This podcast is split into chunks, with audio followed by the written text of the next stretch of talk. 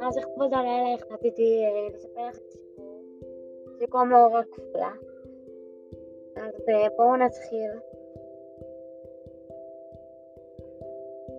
היודעים אתם את רמות ים, את הכפר הנאה רמות ים, את רמות ים. על ים הרמות? לא. האמנם הפלא ופלא. שאלתי אנשים רבים, ואין יודע את רמות ים. אין גם אחד. שמא נמנה כפר זה בין אותם המקומות שאינם ידועים אלא לאנשים שאין, שאין שואלים אותם. אל יהיה הדבר תמוה בעיניכם, כי יש ויש מקומות כאלה. ובכן, אם אין אתם מכירים את רמות ים על ים הרמות, מובן מאליו שאינכם מכירים גם את קייטנת הבנות המפורסמת שברמות ים, על ים הרמות. חבל, אבל אין בכך כלום. הרי קייטנות הילדים דומות זו לזו ככרות, כיכרות לחם או ככלניות. מי שמכיר אחת מהן, מכיר את כולן. ומי שמזדמנת לו בדרכו קייטנת ילדים, נדמה לו כאילו עובר, עוברו על פני כוורת ענקית שכן ומים מזמזום עליז, מצחוק ובצהלה, מגיל וגיל. קייטנות כאלה הן כוורות, של חדוות ילדים, כן תרבנה. אולם, יש, ובלילה, נכנס לאולם השינה, גמד הגעגועים האפור. הוא יושב ליד המיטות, הוא מוציא מכיסו את הפנקס האפור ואת עפרונו האפור, ומנה בראשי בכובד ראש את כל הדמעות מסביב לו. אלה שנשפכו ואלה שלא נשפכו. עם אור הבוקר נעלם הגמד ואיננו. בחלל הבית נתמלא כל קשקוש של ספלי חלב, והפיות הקטנים מתמלאים צחוק ופטפוט. והנה, רצה חבורה עליזה אל שפת האגם, והכל משקשקים במימה בקרים וירקרקים. וצוחקים, וצוהלים, וצועקים, וצוחקים, ושוחים, או לפחות עושים עצמם כשוחים. כן הדבר גם ברמות ים על ים הרמות, ששם מתחיל הסיפור הזה. הסיפור הזה מסובך במקצת. ופעמים יהיה עליכם לשים לב היטב היטב כדי שתבינו אותו על כל פרטיו ודקדוקיו. אמנם, תחילה הולך הכל במשריין. במשריין. אין הסיפור נעשה מסובך, אלא לאחר הזמן. מסובך ומסוכסך, ואף מרתק למדי. לפי השעה מתרחצות כל הילדות באגן, והשובבה שבכולם, היום כבכל הימים, היא ילדה בת תשע, שרוסה מלא טלטלים ותעלולים, ושמה לי, לי פלאפי, מבינה. אך הנה נשמע מהצד הבית צלצול פעמון, ועוד אחד, ועוד אחד.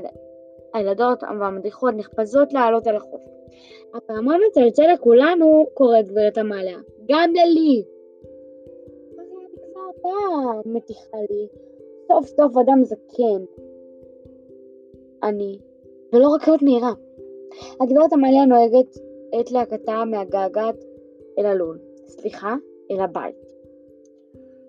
12 בדיוק אוכלים ארוחת הצהריים, וכתום הארוחה מצפים בכילון עיניים לשעות אחר הצהריים. וכל כך למה? שכן אחרי הצהריים עומדות להגיע 20 חדשות. 20 ילדות משבץ, מי יודע. אם לא תהיינה ביניהם כמה שחצניות משופצות, הולכות רכיל החדש, ואולי אף וירות זקינות כמו 13 או 14, תבינה איתן צעצועים מעניינים. כן, ויהיה לכדור גומי גדול, שאר כדור של טרודה, אין בו עוד אוויר. וזה של תמר אין תמר נותנת אותו לשום אדם, וארונה סגרה אותו היטב היטב שלא יאונה לו קורה. יש ויש ילדות כאלה. אם כן, אחרי הצהריים עומדות ליד טרודה, תמר ושאר הילדות, ליד שער הברזל הגדול הפתוח לרווחה ומצפות בקוצר רוח לאוטובוס שיביא את החדשות. מתחנת הרכבת. אם הגיעה הרכבת ביתה, הרי בעצם הנה כל הן באות, האוטובוס מתקרב, נוטה בזהירות הכניסה ונעצר, הנהג יורד ומתחיל להוציא את הילדות מן המכונית בזו אחר זו בזריזות. ולא ילדות בלבד, אלא גם מזוודות, ותרבלים, גלגלים, וסלים, כלבי קטיפה מתנתקים, ציציות ותרמוסים, בובות ומעילים, ספיחות, צמר וספרים, קופסאות וצמחים, רשתות ופרפרים, את כל המטען למינהו. בסוף מביאה במלבנה של דלת המכונית, הילדה העשרה נמוסה כל מטלטליה, מבעה פניה רציני מאוד. הנהג מבקש לעזור לה, אך הילדה מנענעת את ראשה עד ששתי מחלפותיה מתנדדות אחד לאחד. לא תדע אומרת היא בעדיפות ובתוקף, ויורדת לאיתה במדרגות האוטובוס.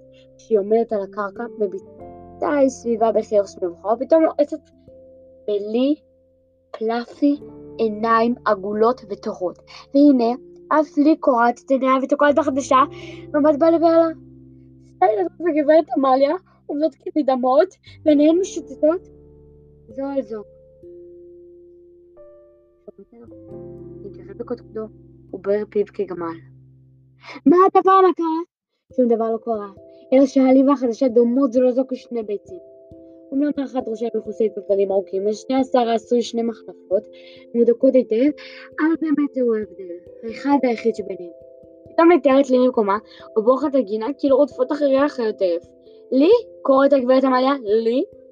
אין כל ואין המדריכה מושכת בכתפיה ומוליכה את העשרים החדשות לבית. באחרונה נכנסת בעלת המחלפות הקטנה, ופניה אומרים מסוס פניה לאין קץ. מנהלת הקייטנה יושבת במשרדה, ודנה עם הממשלת הזקנה על תפריט של השבוע הבא. פתאום נשמע דפיקה על הדלת. הגברת עמליה מופיעה ומודיעה שהחדשות כבר הגיעו במלואן, וכולם בריאות שלמות. טוב מאוד, תודה רבה. ועוד דבר? כן. המנהלת עמוסת העבודה מגביהה את עיניה. הדבר נוגע בלי פלאפי. פותחת הגברת עמליה בהיסוס מה, היא מחכה מאחורי הדלת. הכניסי את השובבה הקטנה, המנהלת אינה יכולה שוב לחייך. מה עולה לה שוב? הפעם לא עולה לה שום דבר, אומרת הגברת. אלא שאם צעדת, פותחת אותה בזהות זוגות, יכנסנה שתיכן, אל תפחדנה. שתי הילדות נכנסות לחדר ועומדות מרוחקות זו מזו. נו, נו, מבשלת, מלמדת מבשלת. המנהלת עולה בשני הילדות עיניים טובות. הגברת עמליה אומרת, החדשה שמה אורה קרנר, והיא באה מציריך.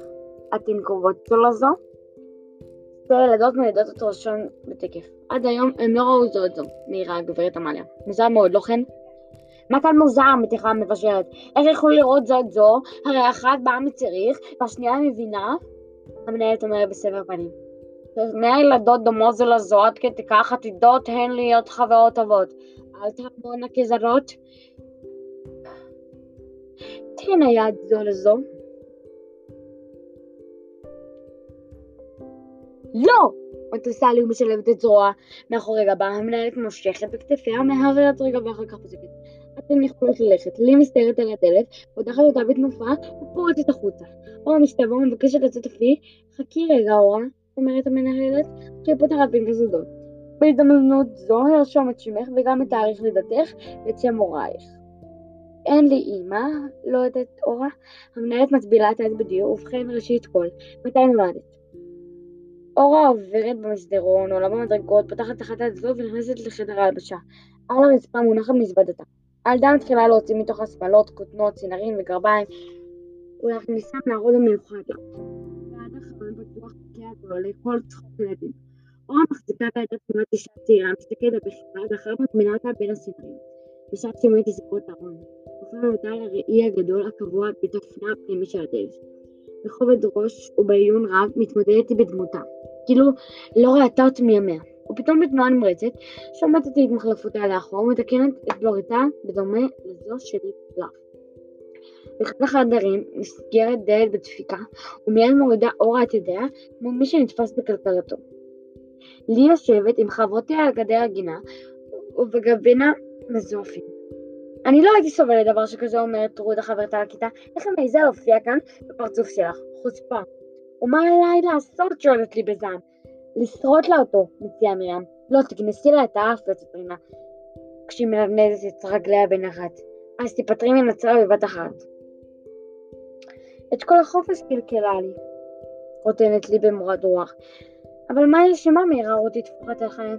לא הייתה ילדה הבאה, הוא נראית כמוני, טרודה מצחקקת. בכל העולם לא תמצאי טיפשה שתסכים להיות דומה לך. רותי נעלבת ושאר הילדות צוחקות, אפילו לי מעקמת את שפתיה בחיוך. ברגע זה מצלצל הפעמון. הביאו אוכל לחיות. קוראת רינה. וכולם קפצו מעל הגדר. בחדר האוכל אומרת המנהלת לגברת המעלה, נושיב את שתי התאומות שלנו זו את זו. אולי יואל כאן. כאן ריפוי יסודי. ברץ גדול יורדות הילדות לחדר האוכל, ויושבות על מקומותיהן הטוענות מרמיסות מגשים והפילים ומניחות אותם על השולחנות. אחרות ממלאות את הצלחות המושטות להם. הגברת המעלה ניגשת ולי טרודה מאחוריהן, טופחת כלותה כתפה של טרודה ואומרת קומי ושבי על יד תמר. טרודה מפנה את ראשה ומבקשת לערער, אבל בלי ויכוחים בבקשה. טרודה מושכת את כתפיו, קמה ממקומה ועוברת על כורחה למקום אחר. הכפות מקשקשות, המקום שהיה ליד לי פנוי. לא יאמן כמה מבטים על עשוי למשוך לעצמם מקום פנוי. פתאום, כמו על פקודה, נותנים כל המבטים, מבטחת על הדלת נכנסה אורה, סוף סוף אומרת הגברת עמליה, בואי אראה לך את המקומך, במוליכה את בעלת המחליפות השקטה ולצלת את זה זיו אינה מרימה את עיניה ואוכלת את המרק בשצף קצף, או יושבת על ידה ונוטלת את הקו, אף על פי שגרונה נחנק. שאר הילדות אינן גורעות עין מן הזוג המשונה. מראה עגל בין שני הראשים לא היה מושך את ליבן כמראה זה. רות השמנמונית בוערת את פיה מרוב תמיהה. אין לי יכולה עוד לכבוש את יצרה ואף אינה רוצה לכבשו. הוא בועטת בכל כוחה ברגליה של אורה מתחת לשולחן. מרוב כאב מזעזעת אורה ומהדקת את שפתיה. לאט שולחן המבוגרים מתגלגלת בינתיים שיחה. לא יאומן כי יסופר, אומרת הגברת עליזה במנות ראש. שני ילדות זרות זו לזו, כמה הן דומות אחת לשנייה, ואולי הן תאומות אסטרולוגיות, מוירה הגברת המלאת תוך כדי ערעור. תאומות אסטרולוגיות שואלת הגברת עליזה מה זה. שמעתי שיש בני אדם דומים לזה, זה לזה. ודמיון גמור. מבלי שתהיה ביניהם קרבה משפחה כלשהי, אלא שהם נולדו בעת ובעונה אחת. הגברת עליזה באמת, אה, נכון מאוד, אומרת המנהלת. קראתי פעם שהיה בלונדון חייט, אומר לו כמראה המלך אדוארד השביעי לכל פרטיו, כך שאי אפשר להבחין בין שניהם. ומה שגם החייל, החייט היה מגדל זקן מחודד שכזה של המלך, המלך הזמין את האיש לארמונו ושוחח איתו ארוכות. ובאמת נולדו שניהם בעת ובעונה אחת? כן, חכו, מצאו שכן דבר. ובמה נגמר העניין? שואלת הגברת עליזה. בסכנות. ממש סיבה אחרת שיגלח את כתוב.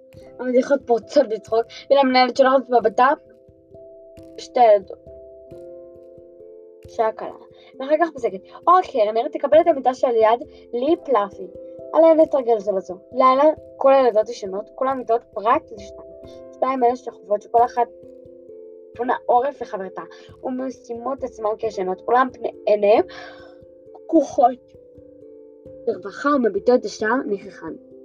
לי מסתכלת בזעם, וכאחרי הקיץ, הקיץ שהירח מזהר. מגיע אליה פתאום כל בחירה חרישית וכבושה. אורה לוחצת את שתי ידיה על פיה, ובשעת הפרידה אמרה לאמא כמה אני שמחה שתבלי שבועות אחדים בחברת ילדים עליזים, את רצינית שלא כפי גילך ילדתי, רצינית יותר מדי. יודעת אני שאין זו אשמתך. אני אשמה בדבר, כלומר המקצוע שלי כמעט כל היום אינני בבית, וכשאני חוזרת עייפה ואני רציתי לבית במקום לשחק כשאר כל הילדים, את שוטפת את הקלים, מבשלת ועורכת שולחן. שובה הביתה שמחה ועליזה באלון את הבית שלי. ויהיו פנייך מכוסים אלף קמטי צחוק. הנה היא שוכבת כאן, רחוקה מאמה, בתלדה רשעה, את שונאת אותה, אף על פי שהיא דומה לה, מי ישכיל בתנאים כאלה לעלות על הפנים קמטי צחוק. הוא מתייפחת שעל יד פתאום יד זרה. יד קטנה ובשנית מחכה על שערה. אורה קופאת מפחד. מפחד. ידיה שלי מוסיפה ללטף את ראשה בהיסוס. הירח מציץ מבעד חלונו הגדול של אולם השינה, ותורם ומשתאה. הנה שוכבות כאן על שתי המיטות סמוכות, שתי ילדות, ואינן מעיזות להביט זו בזו, אחת מהן זו שבכתה זה עתה, שולחת ידה וממשכת וממששת את יד שכנתה מחלקה לראשה. אם כן, הכל קשור האומר בליבו הירח הזקן, עכשיו אני יכול לשקוע ללא דאגה, אומר ועושה.